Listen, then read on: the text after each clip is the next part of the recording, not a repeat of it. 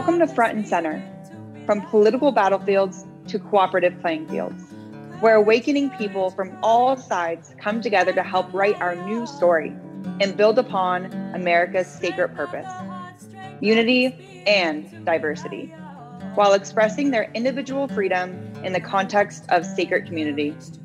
Now, here are your hosts, Michael Maxeni and Steve Behrman. Trust the way.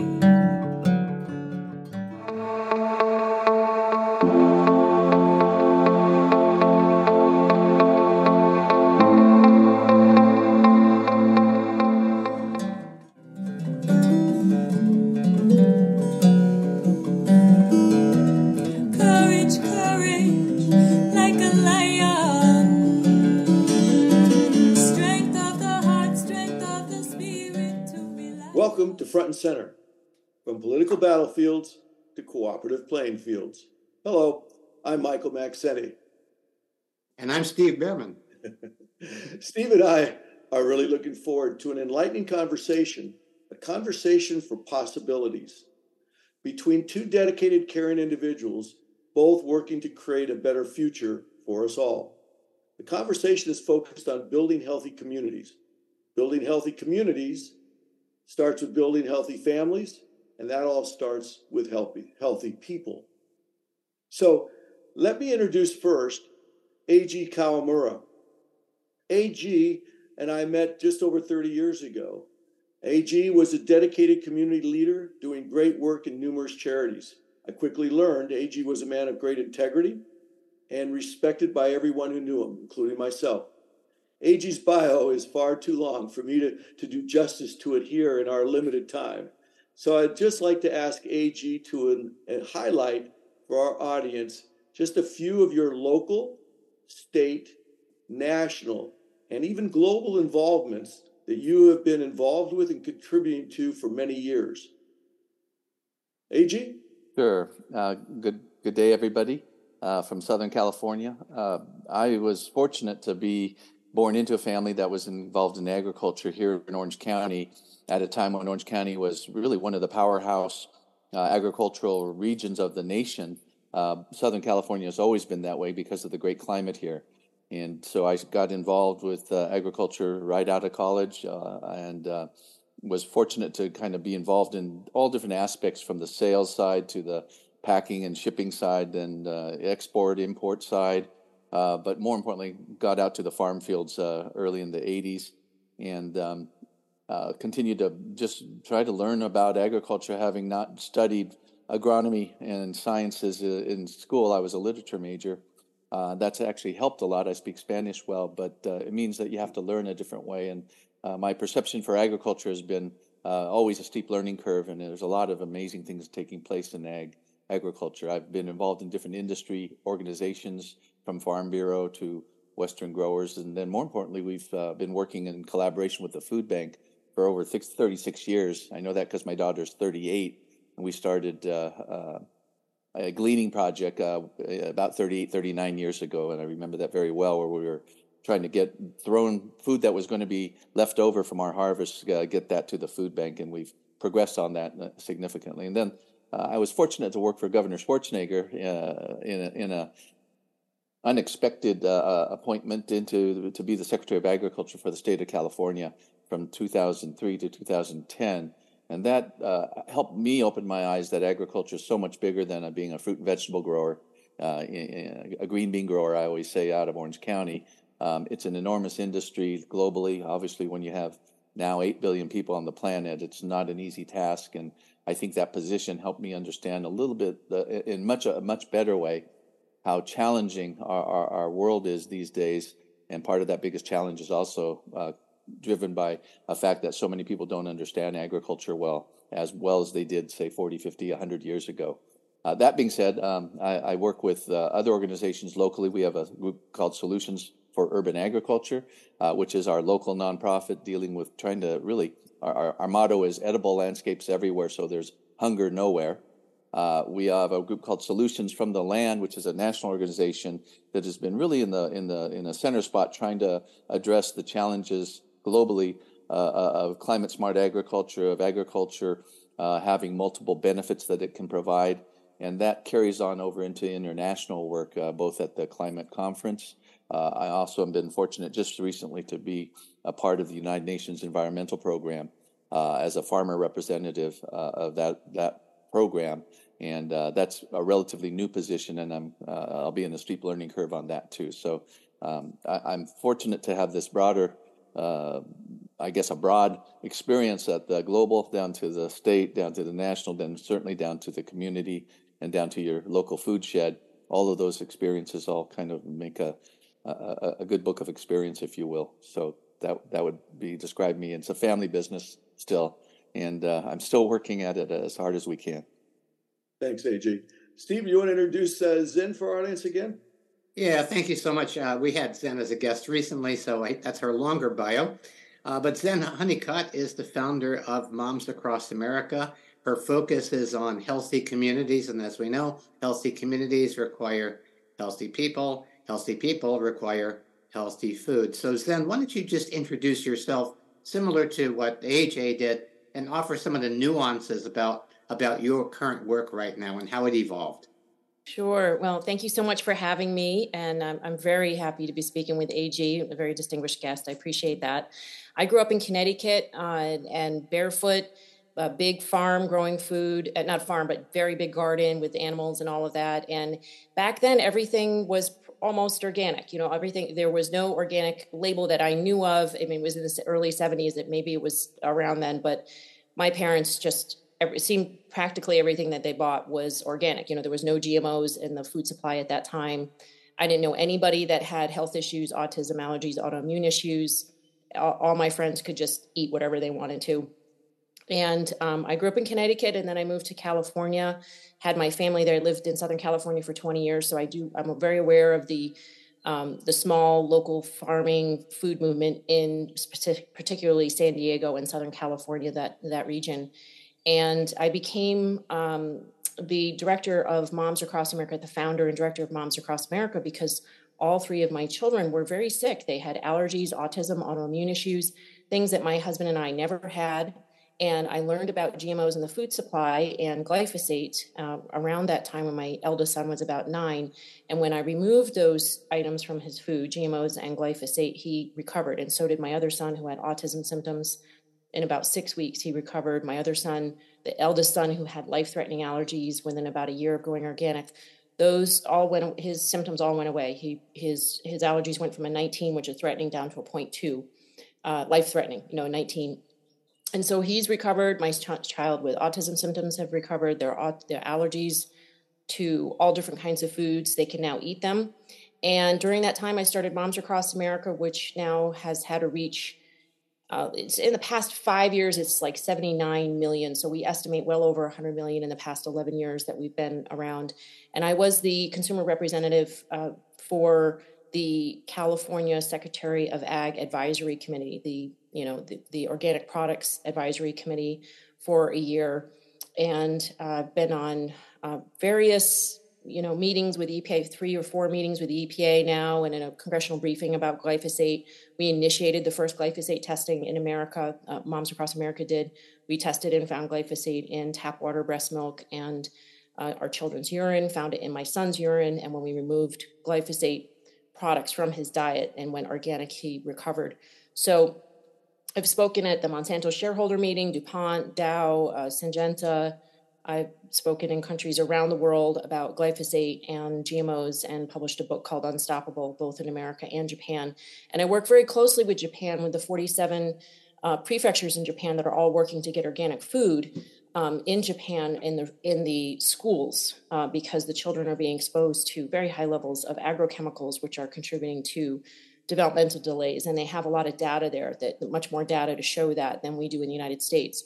So my background was not one to foster getting into the food supply. I, I went to Parsons School Design for art and fashion design, um, but that had had me take a creative approach to problem solving. And when I saw that there was a problem with the food supply, when my children were sick, and when I removed these things, they got better, I decided to be creative and join into Fourth of July parades.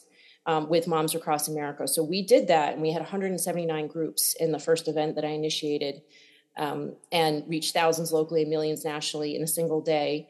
And our moms really became part of the spearheading, you know, of the movement to um, push to have more organic food available um, all across the nation. And since then, because we realized uh, that the government just moves way too slow for our liking and still does not actually label GMOs, they really only need to have a barcode or a, a phone number or a um, uh, the, well, actually, the, the, QR code is not going to be allowed anymore. That was struck down by the Supreme Court, but they can have a phone number or a website on there. It doesn't actually have to say made with genetically modified um, organisms, and and they definitely do not label glyphosate or pesticides on the food.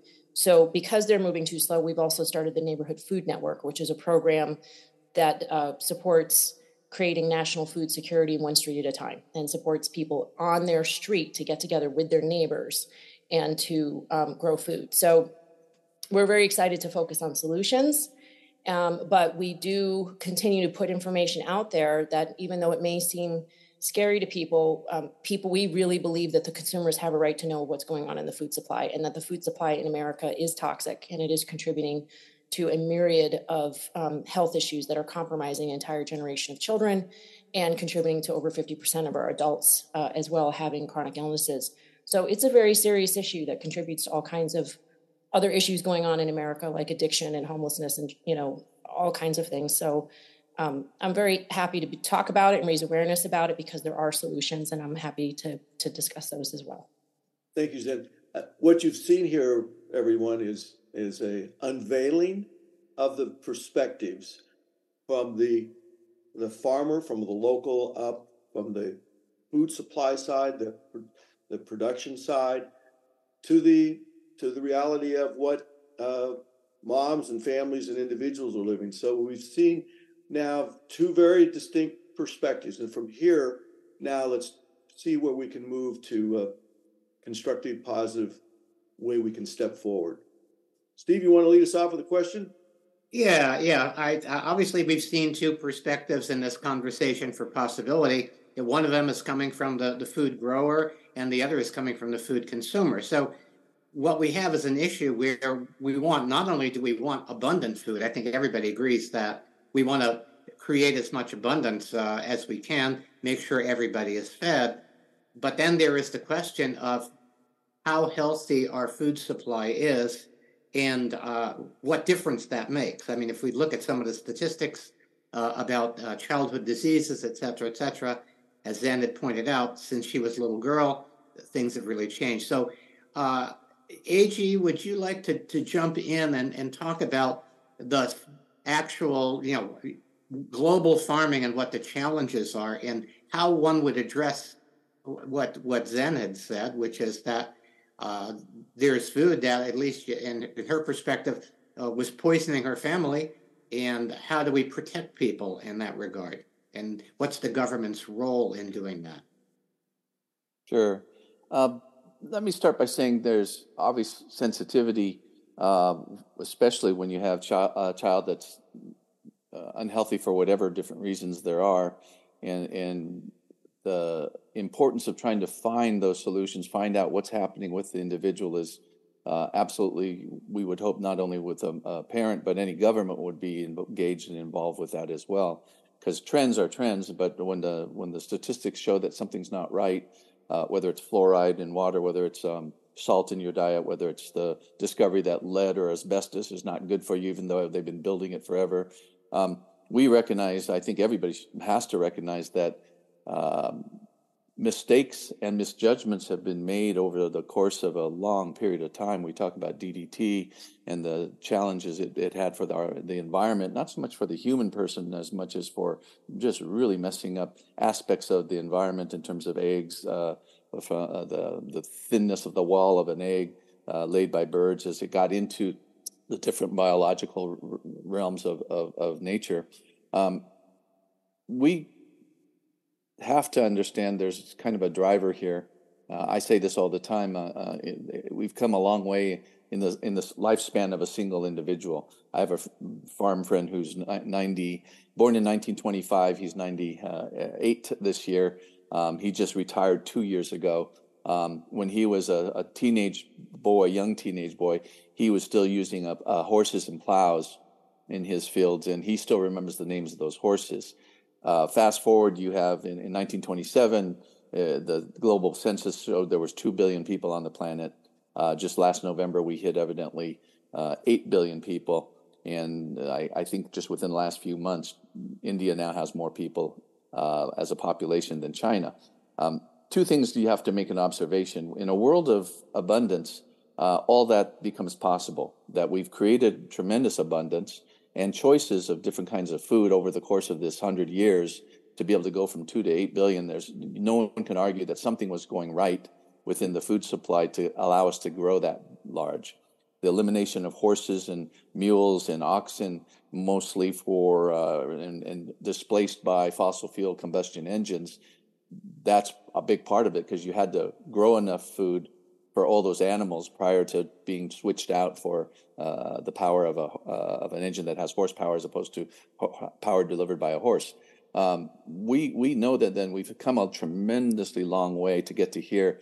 I think the most important thing that I can say in this discussion that we're having today is with abundance you have choices uh, and you get to we're in a more of a state of living but the minute we cross over into a world of scarcity the minute that agriculture globally or locally is not producing correctly, you start to see your choices start to move away and we move, start moving from a state of, of living to a state of survival.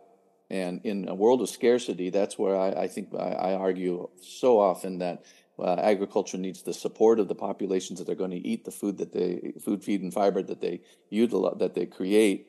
And if the public doesn't quite understand, or has misconceptions, or has conceptions and good intentions, but not quite realizing how quickly uh, farmers go out of business because it is a business that we're in.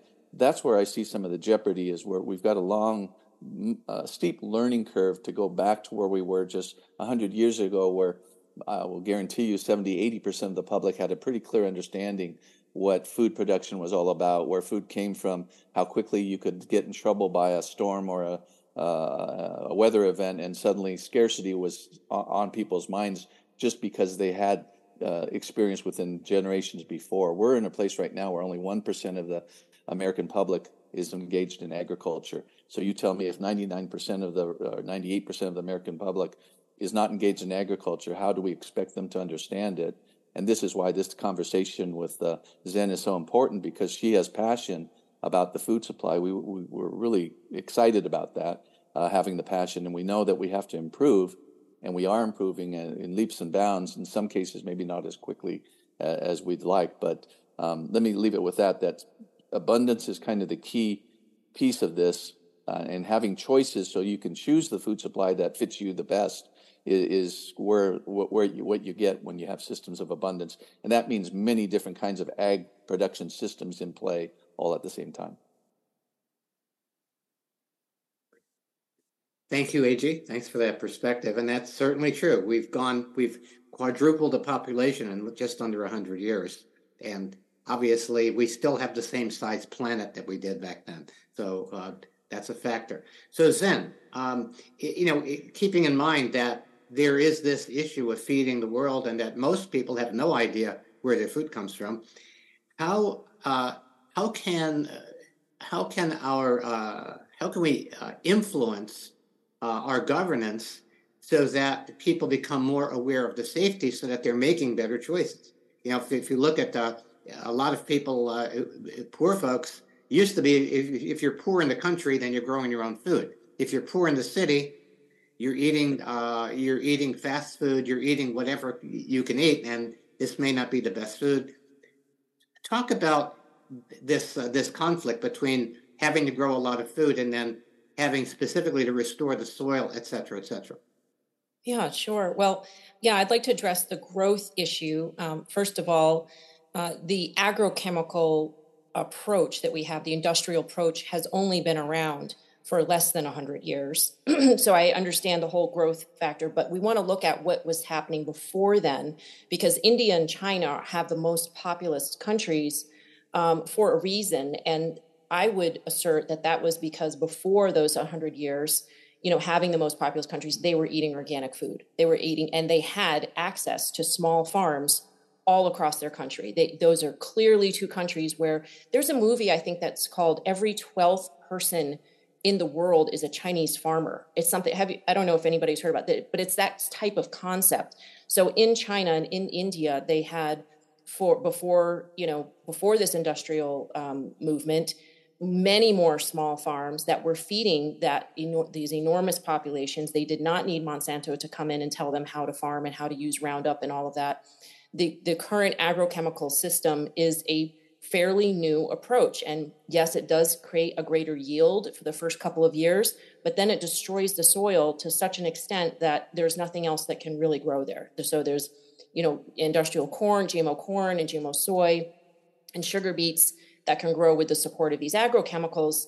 Um, and and our government likes that because they you know that's a big industry for our country and then those big industries donate money to the politicians and keep the whole cycle going right the lobbyists and, and all that so what what i'd also like to point out is during that period of growth there's also been an explosion of sickness and what has been sprayed on our foods crops and on the soil and the, pe- the pesticides that have been put in and the, and the, fertilizers that have put in are contributing to an explosion of things like infertility. Like for, na- for instance, today's young man has a 50% less sperm than his grandfather, the sperm viability.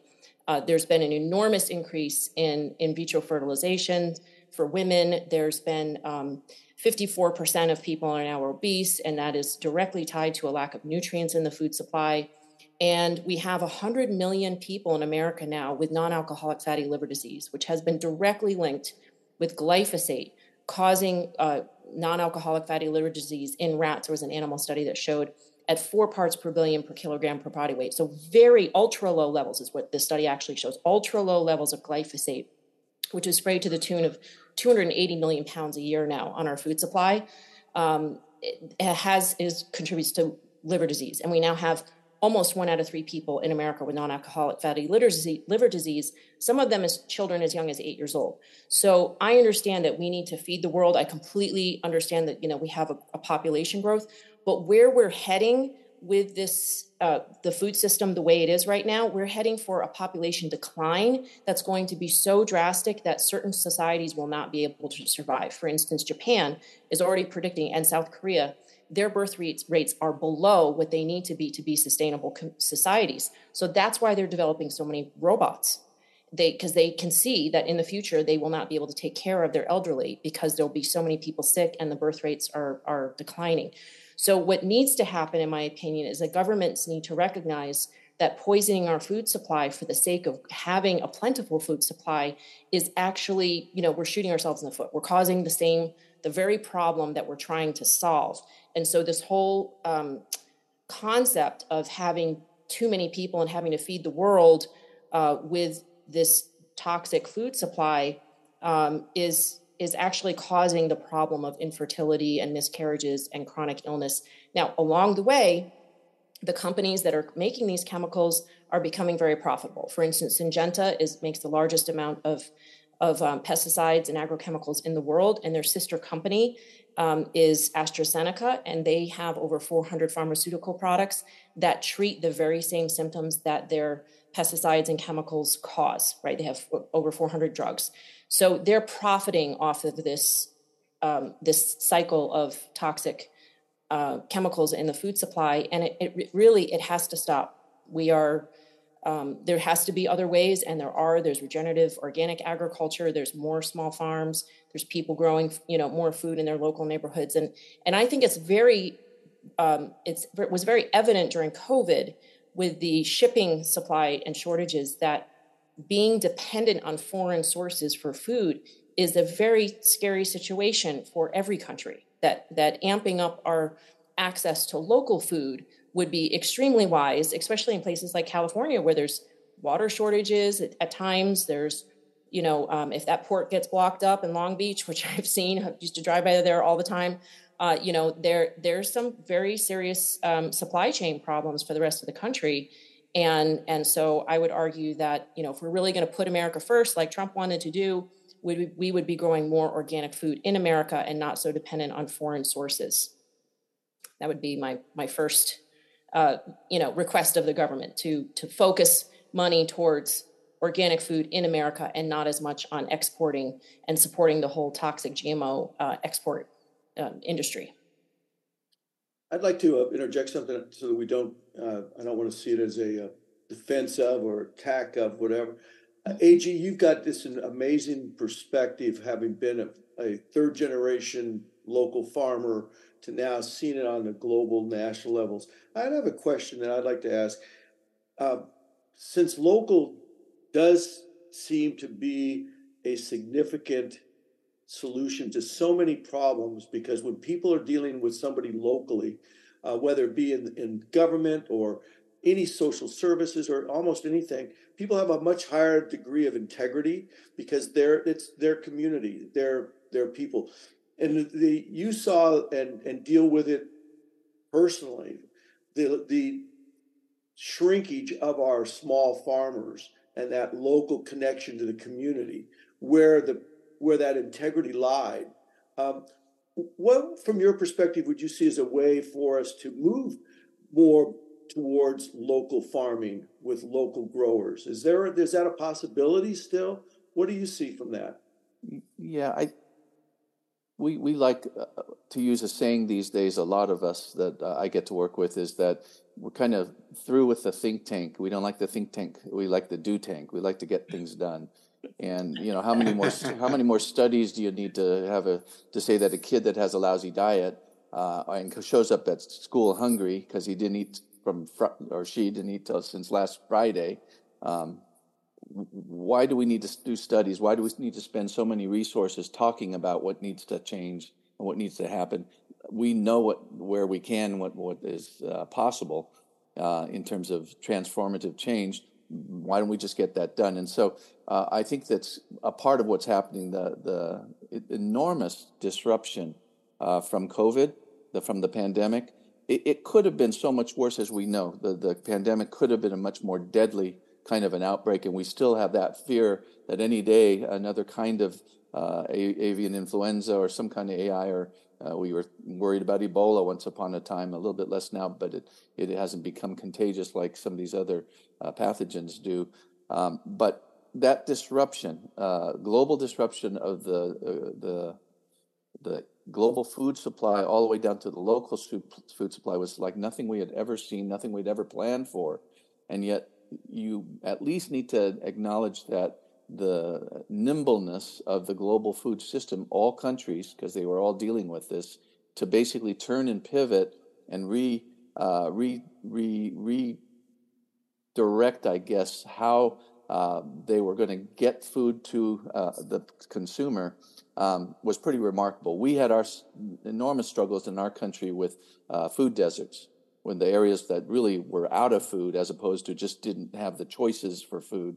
Um, but the ability for the ag industry to pretty much show up and um, uh, create, uh, because of the that sense of abundance, create new pathways was was critical. And one of those pathways that has really emerged was that return to uh, support for your local food providers, your local food system, uh, regional food shed uh, people. And you saw great support coming in for farmers markets, great support for the local growers, the roadside stands, uh, the agricultural small farm um, producers that are plugged into their communities. And you saw people really appreciate the fact that they do want to understand uh, where they can um, access food uh, with people they know, people they can see, people they can visit. Uh, and, and, and, that's an incredibly important for the global food system as well as our system here in the country at the same time, I, have said this many a time, you know, whether it's a, a rooftop garden or, or, or, some of these different raised uh, bed uh, production systems in urban ag, in right in the middle of the cities, those are all important pieces that augment the food, the general food supply. But you can't feed a world from a, a rooftop. You can't feed everybody from those. You know, this, we're talking billions of people that need to be fed, and so the transformation, the transformation of our food system is happening as we speak and there's so many different avenues where people can uh, because we're all going to eat uh, redirect their resources redirect their attentions to support those food systems that uh, basically um, deliver the demands both psychologically and physically of a food system that we, we, we can appreciate. One thing I want to say that's I think as important as ever is to at least acknowledge that when we're trying to talk about feeding the world in Africa, it's 90%, in Asia, it's uh, over 80%, in India, it's somewhere into 80%, in our Midwest, it's 80%. Of all the agriculture is rain fed. It, it, it, happens because we get the weather right. We get enough rain, not too much rain, not a, or, or not enough, or, or, or not too little rain. But our global food system is rain fed. And then the other part of that I think is really important for Zen, for you to make sure when you are speaking is the fruit and vegetable industry is mostly irrigated agriculture, one. The fruit and vegetable industry is um, not the grain industry, and they just have a different set of rules and regulations and, and actually tools that we use. Um, now, in many cases, you know, you realize that to produce um, a crop of wheat or a crop of uh, uh, uh, soy or corn or millet or the different grain crops, uh, uh, it's just a, it, it's such a different part of how agriculture uh, is conducted that we all we have different let me put it this way we have a different toolbox that we all need to utilize to get our uh, our result. We will always invest farmers will invest in anything that gives them greater predictability of, of a good harvest and, that's kind of where we've been all along and i don't whether you're organic grower I've, I've been both conventional and organic every time someone comes along with a better tool that you can use um, to make your more predictable your harvest um, and more successful, obviously. Um, we're, we're, all about that, and we're, we're desperately looking at, for new tools constantly to replace some of the tools we've been using for years and years. And sure enough, it's uh, when I say that we're in an ag- agricultural renaissance period right now. Believe me, we really are. It's, just unbelievable how many new tools are available to us right now. And that's tools, techniques, uh, engineering, um, uh, both uh, old indigenous knowledge as well as brand new stuff. It's all part of the the, the, the knowledge page that we get to uh, uh get online here now, and you can see why people were doing things 10,000 years ago, why would people were doing things up in the Andes, why uh, different successful ag systems were there, but also the sobering thing about why so many systems collapse. And mm-hmm. part of it is comes with all kinds of challenges that we may have time to talk about a few of those today, but recognize that those of us who irrigate crops, we live in a slightly different world than those that just hope it rains and have, they have a good rain season or a good good monsoon. Yeah, can I can I add to that? I, sure. I was glad that AG mentioned the indigenous, um, you know, ha- traditions because when I was in Japan talking uh, about you know promoting my book and talking about the food supply, I, I met with the former minister of agriculture um, Mr. Yamada-san, and and I mentioned the whole movement of regenerative organic agriculture in the United States and how it's you know u- utilizing cover crops and animals grazing and and all of that. And uh, he said, "Yeah, we we've been doing that for thousands of years." You know, he laughed. He he was like, "It's like a new thing in America. It's not new in Japan." And uh, you know, there's natural Korean farming. There's all kinds of methods that are used. I've been to Maui and seen all kinds of uh, you know farming there that that is uh, very effective and abundant and has incredible yields. And if anybody's grown even one zucchini plant, they know they're going to have enough zucchini for their whole street. You know, food is abundant. If food is natural, you open up a, a, a pumpkin, one pumpkin for Halloween, and you have hundreds of hundreds of seeds food is when it grows naturally it's naturally abundant right when you're not messing with the seeds and changing it so that the seed can't reproduce every year. You have to buy new seeds every year and pay 375% higher um, technology fee for a GMO seed.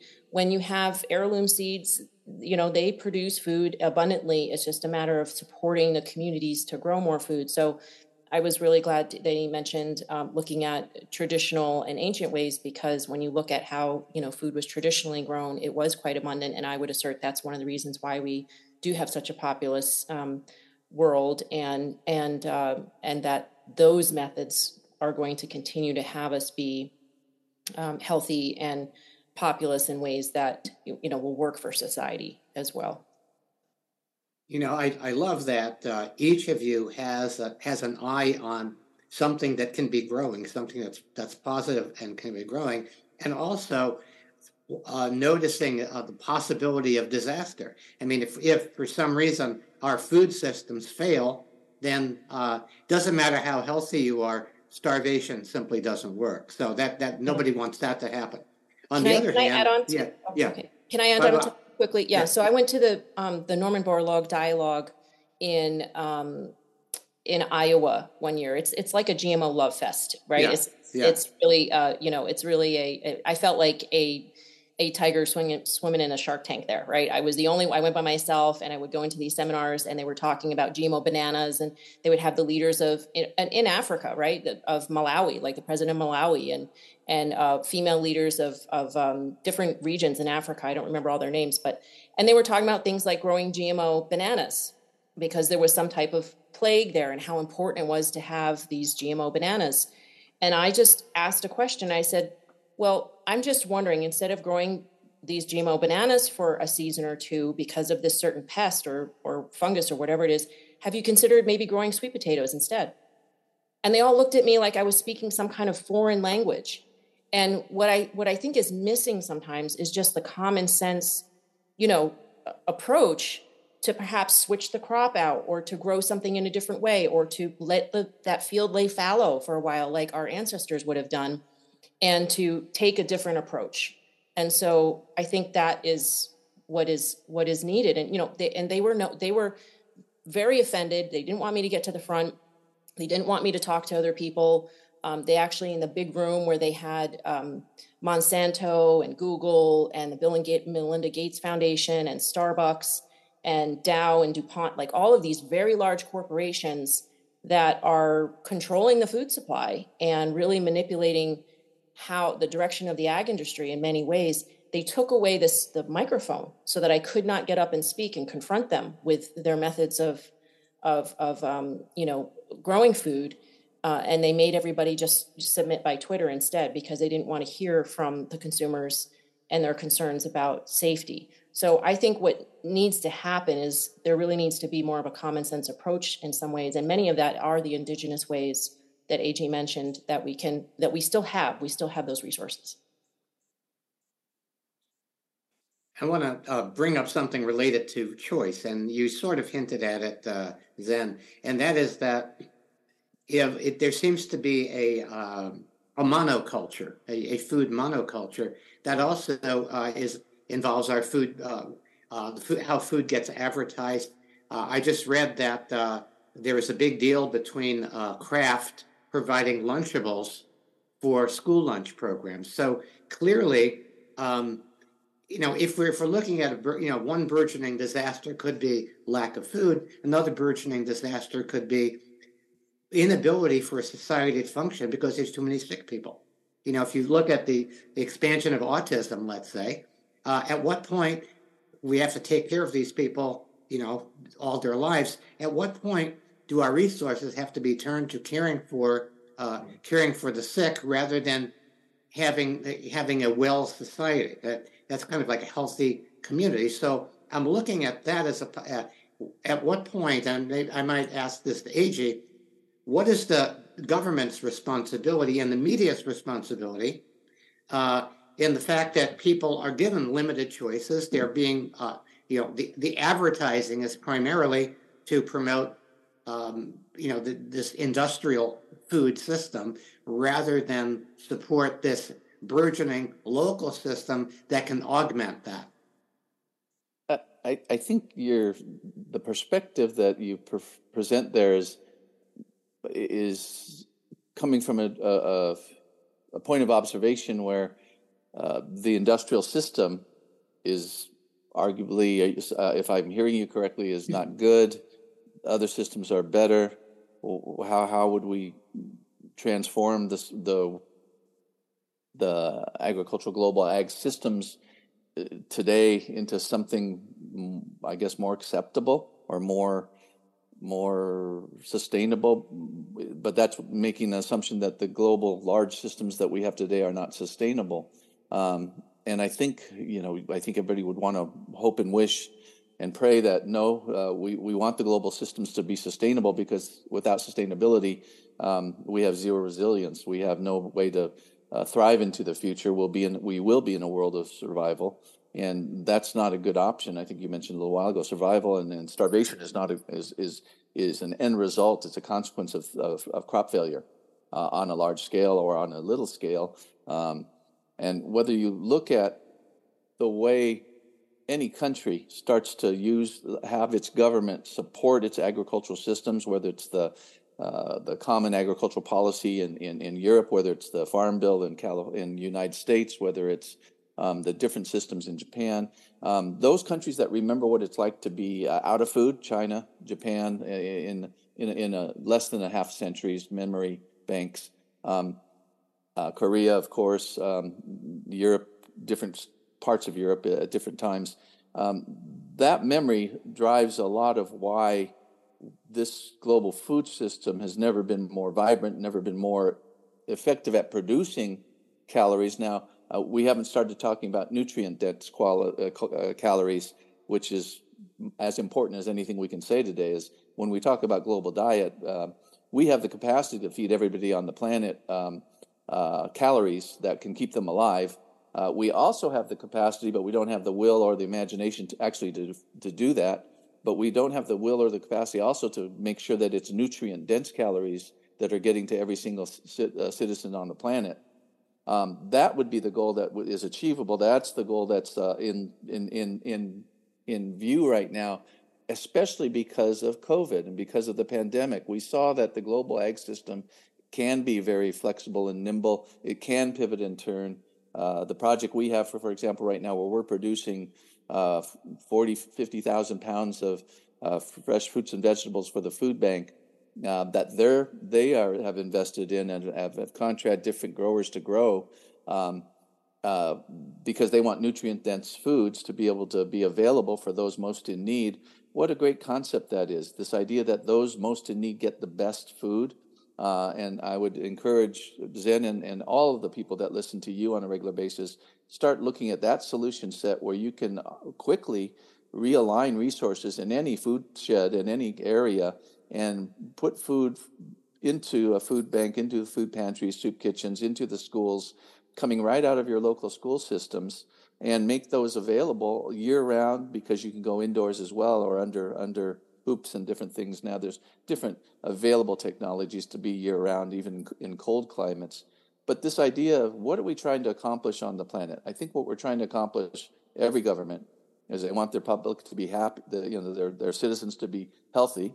They, obviously, they want them to be fed because if they're not fed, you have riots and you have dissension and, you, and that uh, descends into chaos. But if you, if you at least make the observation what's possible for us in our lifetimes, I can see, again, mostly because of uh, the disruption that took place with the pandemic, I used to think it was going to be really hard to accomplish uh, the goal of ending hunger on the planet, but I always knew it was possible. Uh, today, I know it's more probable and possible than ever, and I think it's more achievable than ever, even by the year 2030, because we have the capacity to do it, and we just haven't had the will and imagination to do it. And this kind of a discussion that we're having, where we think maybe we're at odds because um, Zen and, and, and uh, Zen, you you have identified certain tools that you, you're not happy with or you're really alarmed about, actually, and you'd like to uh, eliminate them, um, I, would be the first to say that that's a difference of opinion we certainly can share. But more importantly, is I think we share the same common goals of what are we trying to do to make a vibrant, healthy uh, citizenry, and that obviously has to do with nutrient dense, good food choices, good food consumption, and to see the challenges that, I mean, to, to see the breakthrough uh, observations that you've had in your own family and m- many others who uh, basically realize that a diet, a good diet, really helps you lead to health. That food is medicine is not a new new concept. It's uh, an ancient concept, and yet we did kind of wander away from that for a better part of a half a century. Um, but as we come back to this realization that what we put in our bodies is is really critical, um, that goes back to having choices, and the, it's important to recognize that the the the responsibility uh, of a parent, the responsibility of a of an adolescent, the responsibility of children to understand that what they choose to eat has a lot of impact on them. Um, we can, by our own choices, cha- change what what uh, is available in the stores and in the at, at, the farms as well. Uh, mo- most of us would argue our consumption of things like kale, sweet potatoes, uh, um, um, dates, in my case out here, has gone up not not not a hundredfold. I mean, not double. That's only a hundred percent increase. My consumption of some of these things, from um, uh, Brussels sprouts, for example, has gone up maybe tenfold. That's a thousand percent, right? In the last five, five, six years, I think all of us have seen changes in our diets because suddenly people recognize that those are really great foods um, that actually taste fantastic as well. But I think it's important, really important, to say um, that the production cycle uh, is always vulnerable. It's vulnerable to pests, it's vulnerable to weather, it's vulnerable to um, uh, supply chain. Suddenly, your tractor part doesn't show up, and we don't have horses. So, but even then, if, if the tractor stopped in the field and you can't get your job done, you better hope the guy next door has a tractor you can borrow, uh, or, or all, all, the all the above becomes into play. That it's uh, such a complex system; it's hard to simple uh, to to reduce it to simple simple places where you think one change is going to alter the way the whole how we feed ourselves. But you have to start someplace. So I, I think it's important that the work that you're doing, Zen, is is critical. The work that I know that uh, the groups that I'm working with we have that same passion for we, we want to be here. We want to see uh, um, resilience in the face of challenges that we've never seen before, but also in the face of challenges that are old as uh, old as the day we altered the environment to create an agricultural food supply. Um, we there are things that want to eat us. They want to eat our food. They want to eat our animals. Um, nothing's changed. You know, that that part of the conflict we have with uh, trying to uh, harmonize ourselves with nature is some of the greatest challenges and, uh, and opportunities we face. And that's why we hope we have better tools than we've done in the past to get to where we are today. AG, I'd like to uh, suggest you made a, a, couple, a lot of, of important statements there. Most important to me is how do we pivot? You know, uh, America in particular, how do we pivot and to get the will to make healthier choices the outcome rather than just providing the calories. Our country is gone down to the bottom of the industrialized world on every health measure you can probably come up with. Um, and so here in America, how do we pivot our government so that we can get the will to create those healthy, nutrient rich foods that get to the people instead of allowing the kind of production that we've experienced in the last growing significantly over the last 40 50 years particularly the last 20 years? You mentioned you know about the responsibility of choices but when we are dominated in an, in a uh, an era of overwhelming marketing advertising that sells and promotes the consumption of all of this junk food that provides calories at the detriment of our health and our government which you said most governments all want their people to be healthy? That's the stated position but the result of what we have in america is a government that has blindly looked the frickin' other way with their hand out to big ag and the pharmaceuticals and the rest of them while we've watched the health of our people dramatically deteriorate. You mentioned food islands, and we have food islands. But the unfortunate reality there is if they don't have access to quality food, the only food they do have access because of their inability to buy quality food or even have access to it is nothing more than calories that is poison in them. So where do we how do we get how do we pivot to, to accomplish what you've dedicated your life to, which is creating nutrient rich, good, healthy food, helping provide for people with the gleaning and all the things that you've been working on in your life. But now, how do we pivot to get the will in America to focus on the health of our people rather than the profits of the companies that produce the most calories? And like the example of Kraft food and wanting to provide the crap that our kids would eat that is poisoning them versus providing them the kind of things that you and I worked on with Sage Hill and Laguna Beach schools to get the schools to provide healthy food, not junk food. How do we get that will? How do we make that pivot? Well, I'd like to think that what I mentioned earlier about just how our diets have, let's say, just the last 15, 20 years, um, the availability of uh, salads uh, uh, at fast food locations, the availability of um, something as different as um, sweet potato fries. Uh, that might not be a good example, but um, that's one we both like. but, but I, I, my, my, my thought is there's it's twofold. Um, fruits and vegetables are perishable by, by, nature, right? You can't store them unless you uh, process them somehow into a place where you're either frozen or or freeze dried or hermetically sealed in something because we still have to deal with food uh, food food poisonings, right? With uh, contamination of food from pathogens, contamination of the food from the from chemicals and, and the industrial side of chemical side of things. Um, there's been a constant, constant um, push from governments to try and, and I, mentioned asbestos, I mentioned lead, currently we're dealing with all of us that grew up in the 70s uh, with Teflon pans. Evidently, now we're dealing with a, a some a group of chemicals called uh, long chain uh, carbon chemicals. PFAS and PFOS are an example.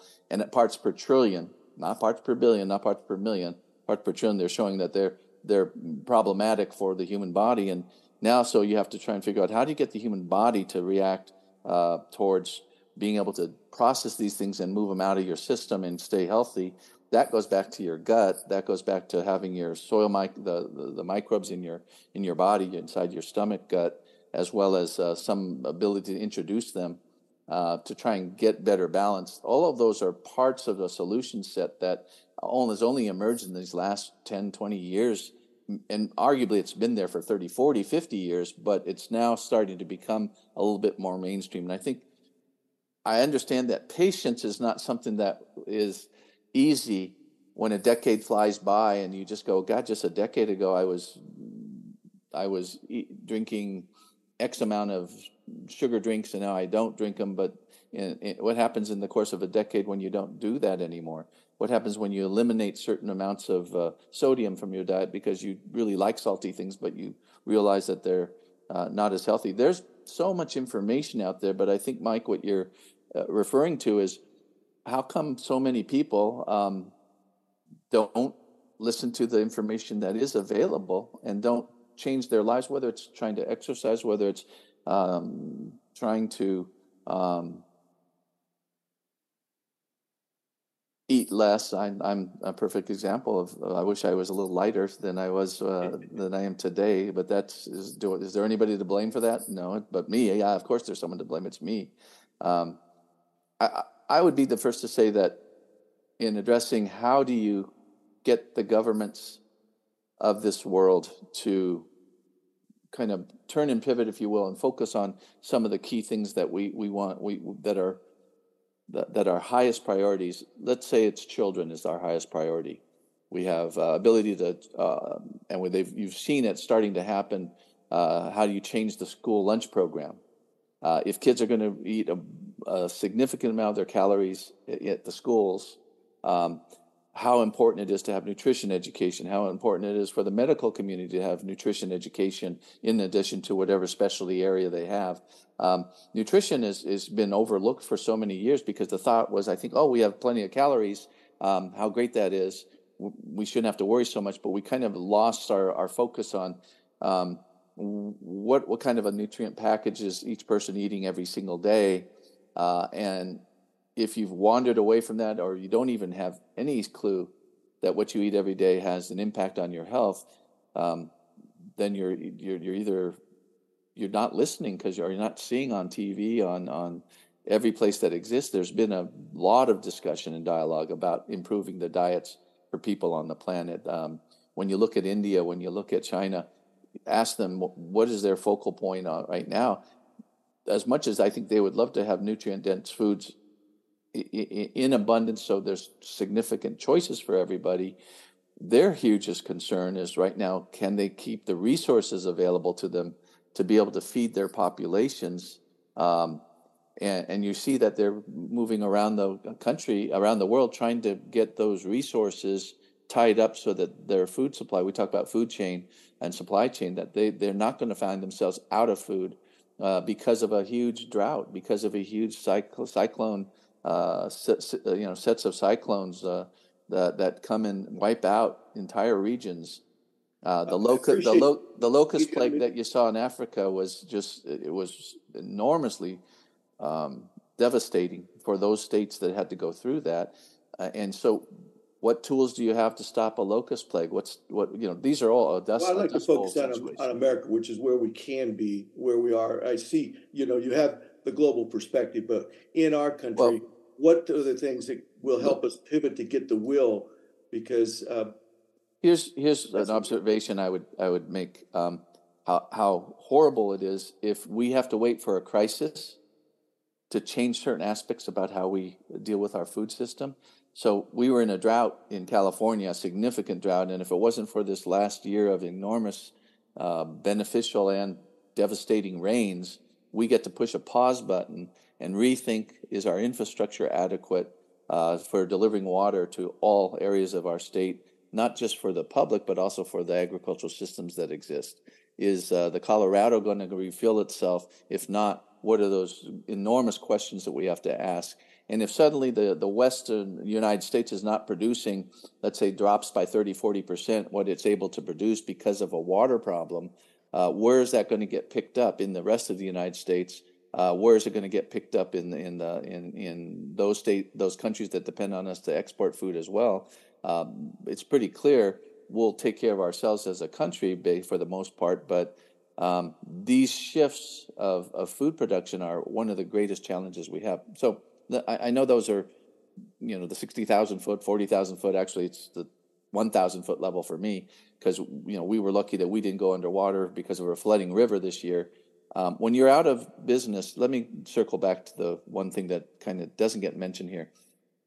In our country, agriculture is a business. Is it's an absolutely is a business. So whether you're a roadside stand producer, whether you have a, a agritourism and you have depend on people to come and visit you, uh, whether you're the biggest uh, producer of uh, eggplant in the world or whatever the product you have, um, the business model that you have is that you can't be losing money year after year because of, uh, first of all, because of poor production levels caused by insect pests, caused by uh, rots and, and, and, viruses and bacteria that will come in and attack your food system you can address those organically and the tools you have now are better than ever because they're the, the, the marketplace is demanding them. More and more better biological tools tools more and more thinking around what you're trying to accomplish. We're not trying to kill every bug in the field anymore. We're trying to just uh, eliminate those target bugs that are would devastate your crop. So what we what we have to understand is that the farmer making decisions big and small is willing to invest in things that give him a better chance to get his crop to market. But once he gets his crop to market, there's no guarantee that he can sell it and sell it efficiently because if the markets are oversupplied by sweet potatoes, guess what? There's no market for sweet potatoes. And unless the government swoops in and buys a whole bunch of it to prop up uh, the farmers that overproduced, which is exactly what we have in our country, the government swoops in and buys up surplus so that those growers don't go out of business. And now that we're down to one or two percent of the farmers, let's say we double up and go to two percent, or double up uh, by another fifty percent and go to two and a half percent of the population growing food. Uh, it's it's it, it, and we have a huge explosion. I hope of small small production uh, farmers in in our regions that are probably not growing wheat, corn, or soy. They're probably growing uh, multiple crops of vegetables fruits and vegetables and livestock as well. Um, there's some really neat models that are being scaled up and replicated in that that category, and and I think they're doing some of them are doing great. But the minute you have too many of those kind of producers, even in a small town, a small county, they start competing against each other for that dollar that exists there. And I just wanted to say that the business of agriculture, it, it, it, yes, we could go to a system, I guess, like in in Korea or North Korea or Cuba, or, no, not Cuba doesn't count because they have wonderful backyard gardens, right? Uh, for the for the populations, but uh, um, China, where you have a, a, a control system by the government's farming, and and telling everybody how to farm, where to farm, what to farm, uh, and, and, hoping that works. uh, or the system we have, the business of agriculture, whether it's state run or privately run, um, we can't lose sight of that because ultimately the last thing you want to see is all your growers going out of business. And when we have huge impacts, whether it's water being taken away from farmers so they can't farm, whether it's too much rain and it's flooding and they're now they're out of business because they just lost an entire year's worth of crop because of too much rain, how many seasons can they sustain themselves with those kind of disasters? That's what we're up against, and that's what I think we get very little sympathy, very little understanding, more importantly, very little support from the public in general, who kind of recognizes that farmers are important, but at the same time, kind of sometimes is throwing a rock at them. Can I can I speak to the the question about the well? I want to address the the climate change issue and what you just mentioned as far as the uh, the public not understanding what's going on with the farmers. I think that from what I've seen by talking to dozens of farmers and being on email chains with dozens of farmers and hundreds of scientists and food movement people uh, around the world, that uh, what's being uh, shown to be true is that when farmers switch to regenerative organic agriculture, which is not sustainable, you mentioned sustainable. Sustainable is when things stay the same, right? When the soil and the uh, economy and the agriculture can continue to be sustained. It's on a it's like a plateau. Regenerative is when the soil improves. It's when the yield improves. It's when um, you know this the entire system for farming improves. And when you look at creating a regenerative organic system which is the opposite of the current industrial agriculture system that soil is more resilient to drought that soil has more organic matter. It can it it preserves more water. You know this as a farmer.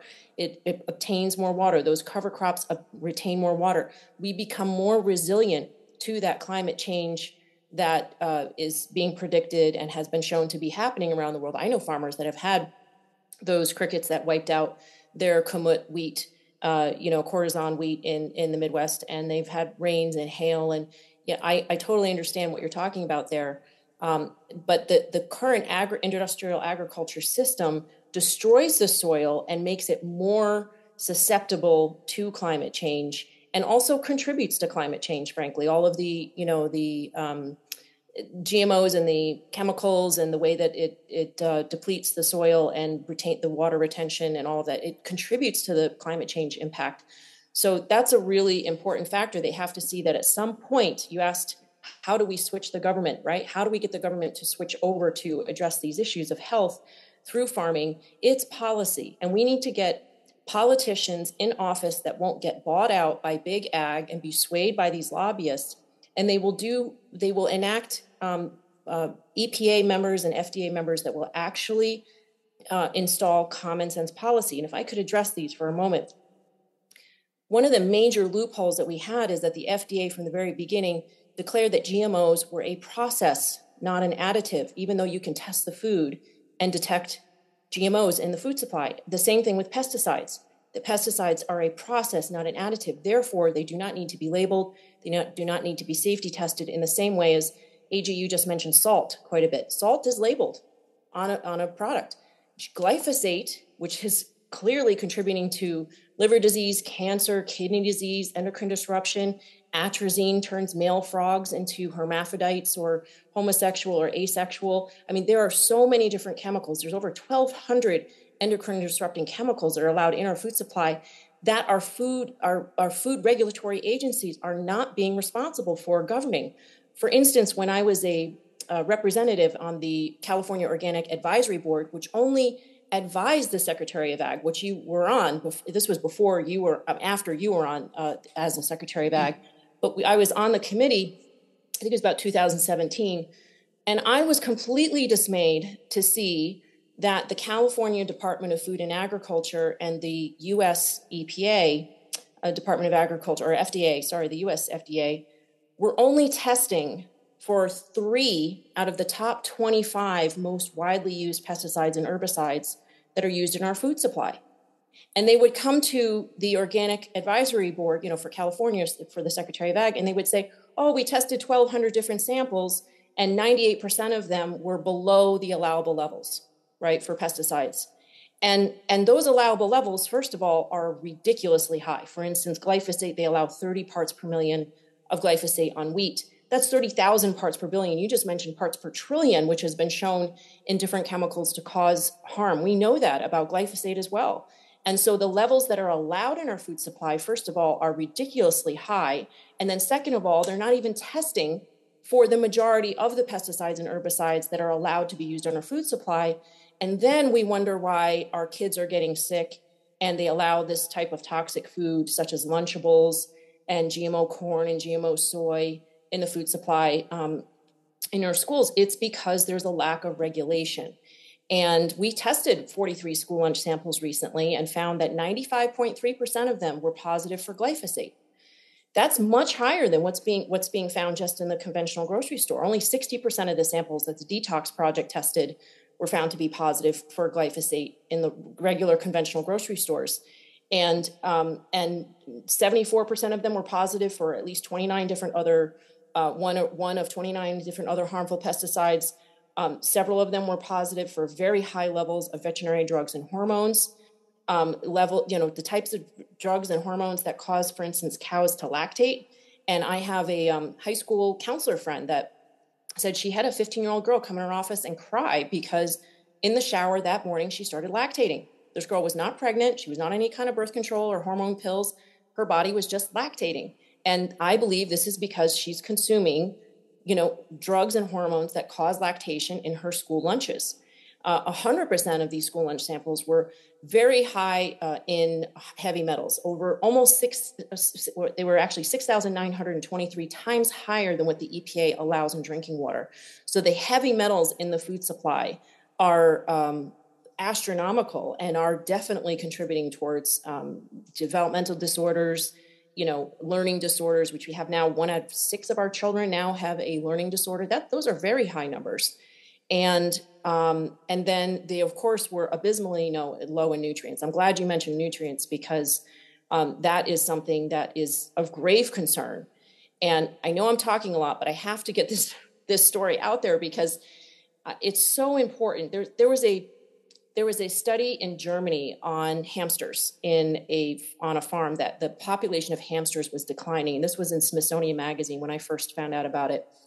And um, it was University of, University of Strasbourg that study. There was a professor there, um, Mathilde. Um, I forgot their last name, but uh, this these scientists studied these hamsters and found that the hamster population was declining because the mothers were eating their young on the first day of life and when they tested those hamsters, which were living in a GMO monocrop cornfield, so we all know what that means. That means GMO, right? Um, with sprayed with pesticides. These these hamsters had, were completely void of one vitamin, vitamin B3. And when they administered the vitamin B3, the cannibalism completely stopped. This violent behavior completely stopped. And so, the question that I want to pose to anybody that's influential in the food supply, you or anyone else is what if the violence that's happening in our country what if the the behavioral issues that are going on in our country are can be contributed to a lack of maybe even just one vitamin right? That's that's devoid in people because of the lack of nutrition in our food supply. And what if we could rectify that by simply growing healthy food and people consuming healthy food? I, as a mother i see the health of our children and the health of our nation nation and the future of our nation as a priority, not just like, hey, let's get, you know, calories into people. It's it's gotta be let's get nutrients into people. And that's the shift that I hope more people are talking about is, as you mentioned, nutrient dense food. That that is an urgent situation. And and even the Department of Defense Defense says that the school lunches are a national security issue because I, I, believe it's only like 19% of the children, I mean, the young adults that apply to be in the military are eligible now. They're too obese. They have too many mental health issues. They have too many autoimmune issues. We have a 40%, I think, capacity of our military because uh, the, the, our young people are not healthy enough. And so it is a national security issue, and therefore it's a global security issue because America is a superpower. Um, for us to revert to a healthy food system. And it starts with policy, it starts electing with officials that won't be bought out. And it starts with making common sense decisions and funding, instead of funding GMO monocrop cultures and agrochemicals being used on our food supply, funding farmers to switch over to regenerative organic agriculture, where toxic chemicals are not used and the support of organic matter in the soil is fostered. If we have a few minutes left, I'd, I'd sure like to just respond to some of what you just said. Um, Please, AG. As an yeah. observation. Um, most all farmers, um, especially the farmers that own their own properties, of course, or are, are able to say they're going to be on the same piece of ground for a long time, um, there's never uh, a situation where you want to see a farmer deplete the land so that he eventually has to walk away and, and abandon it. And so this idea that regenerative agriculture, agriculture only uh, and regenerative practices only exist in certain kinds of uh, organic farmers or, or, you know or biodynamic farmers, I, would be the first to say is is not true whatsoever. In fact, some of the biggest producers in the country and in the world, that's all they focus on is soil health and the ability to restructure and reinvigorate uh, the biology, biology in, in your soils is some of the biggest stuff taking place these days, whether it's bringing green waste in from the urban stream, whether it's uh, working with your uh, other annual, animal producers to b- bring in manures uh, that are com- combined with your green waste, whether it's no-till, whether it's making sure that you've got land, ground that's um, increasing in its biology, beneficial biology, not negative biology. Um, that's happening uh, at a scale that is really pretty much unprecedented based upon the way we moved away from it for many many years. Um, the the the the that's good to hear. the, and you should be able to celebrate that as opposed to I, I, here's a good example. Um, I, and i'm not a pollyanna believe me i'm a pretty pragmatic kind of guy. Um, maybe i'm a, a optimistic pessimist uh, or a pessimistic optimist but um, you can look at the world with a glass half full or glass half empty kind of lens, right? Um, and I like to say that if you know what's in the pitcher that you're pouring from, if you're pouring fear into a pitcher, yeah, the world looks pretty bleak. It looks like an end of days. It looks like the world's heading in a horrible direction. But if you're pitch, pouring from a pitcher of, of possibility, of potentiality, and more importantly, hope that we are moving along a spectrum from bad practices to better practices, from misunderstanding to understanding, if you believe that, and you believe that this, whether you call it a renaissance or a new age of mankind, is we're on the precipice of that, it does take a belief uh, that there is more hope that things are getting better, and we have to encourage that uh, improvement in every category ever, uh, uh every category we have. Taking responsibility as parents, for example, to make sure that your kids aren't eating whatever you shove down their throats because it's convenient.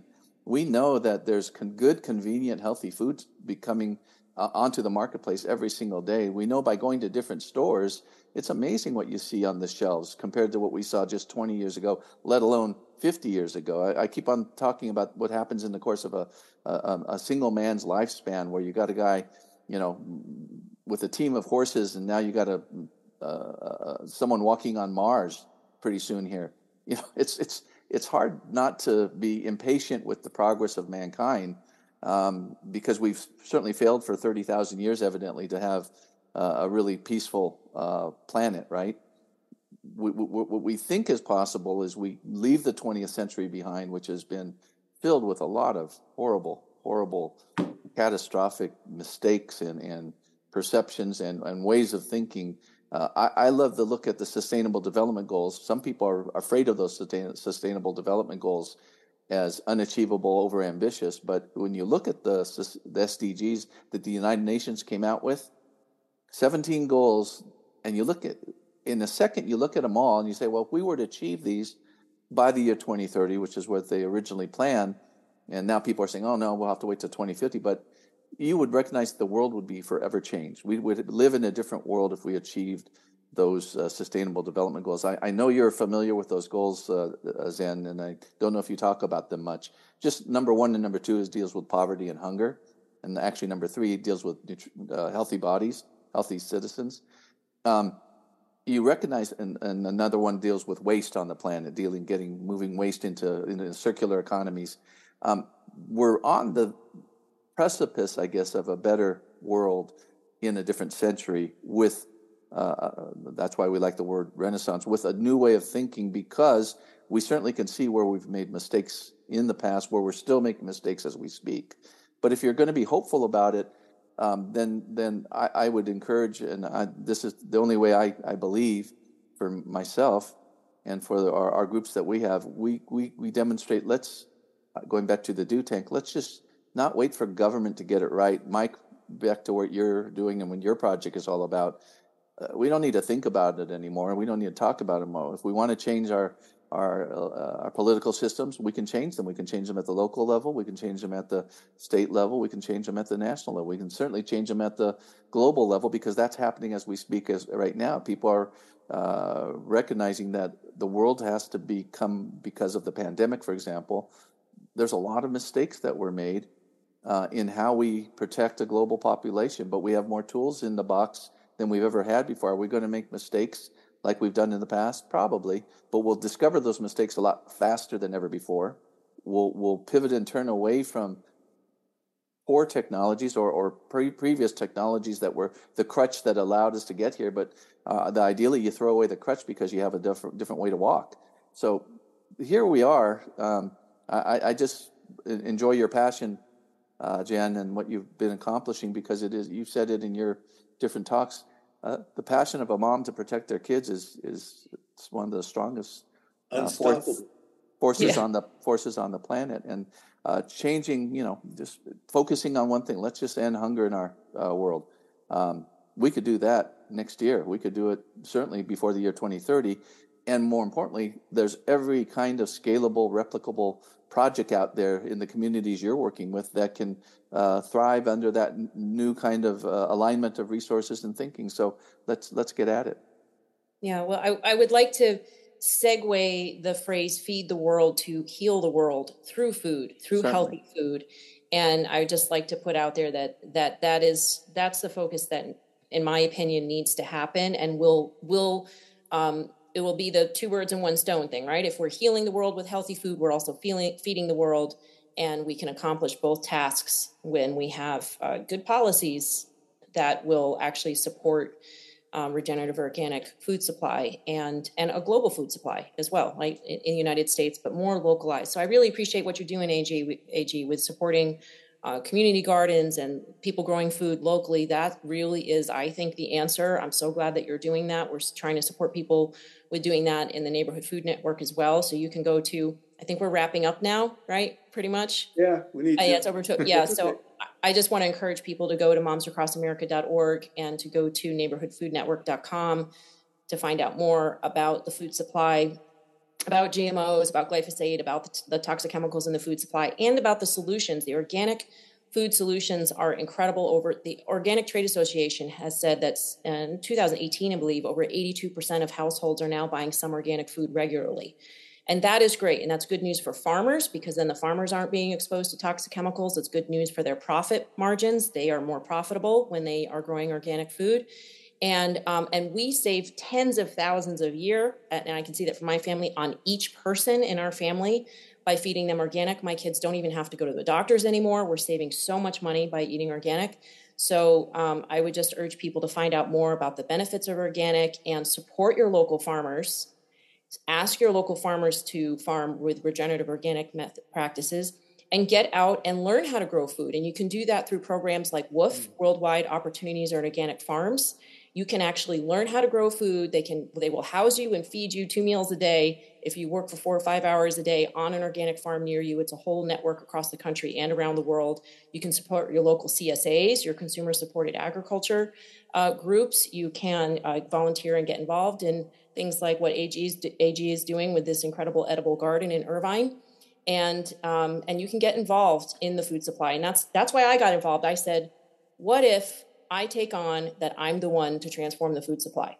Not me by myself, not like ego thing, but I'm not going to wait for somebody else to do it, right? So what if you, the viewer right now says, you're going to transform the food supply, whether it's through your choices every day by buying organic, whether it's volunteering, you know, growing food in a community garden, whether it's supporting your local school system to have organic food in your school, whatever that is, um, if you take on responsibility for the food supply, then we can transform the food supply together and we can feed the world and heal the world with regenerative organic food. And I would add to that the thing that we can all do is to get government to become a facilitator for the kind of changes that you both have articulated that we need. And so the question becomes how can we get government to become that facilitator? We know that the D's and the R's aren't going away anytime soon. Uh, but with new kind of political parties like the Common Sense Party and the Forward Party, and there's some others that are forming, we can make our government begin to be accountable to the people for the results that we produce, that they produce with the policies. And the only way we're going to be able to change the D's and the R's that have control of our system, they're not going away, is with a new kind of party inside of that system that will create the type of new incentives for them to have so that we can get government on the side of the people and facilitate a healthy, much healthier families, individuals, communities, uh, and the world. So that's what I'm working on to contribute. You guys have been awesome. Uh, I hope it's a great example, though, of, of people unveiling different perspectives that can work together because we are all on the same page. And you out in the audience, all the things that you've just learned from, from AG and from Zen, and hopefully uh, you can take the 10 minutes to change your registrations and help these new parties come into being so they can help facilitate the kind of changes that we need for the healthy communities. Steve, would you like to wrap up for us? Yes. Thank you so much, Zen, and thank you so much, AG, for being such good speakers and listeners and for creating a field of collaboration. Uh, this is so important that people who have different perspectives speak their perspectives into a listening uh, that's not resistant, but uh, seeking the whole truth together, which is one of our key uh, goals at Front and Center. So, thank you for being the perfect examples, really starting that particular aspect of our work. I, I appreciate you both so much for what you're doing, for your care, for your activism, and for your your good nature in having this conversation. So, thank you. So if you're watching on YouTube or listening to our audio podcast, please subscribe, please like, and of course, please share with your friends and family. And if you would consider becoming a supporter so Steve and I can continue our work, please, uh, please do. You can do so by uh, going to frontandcenter.us or go search us on Rumble. But either way, uh, as Abraham Lincoln said, as our case is new, so was me, so we must think anew and act anew. We must disenthrall ourselves, and then we shall save our country from political battlefields to cooperative playing fields. It's a long journey to the more beautiful and just world our hearts know is possible. Let's go there together. Thank you so much.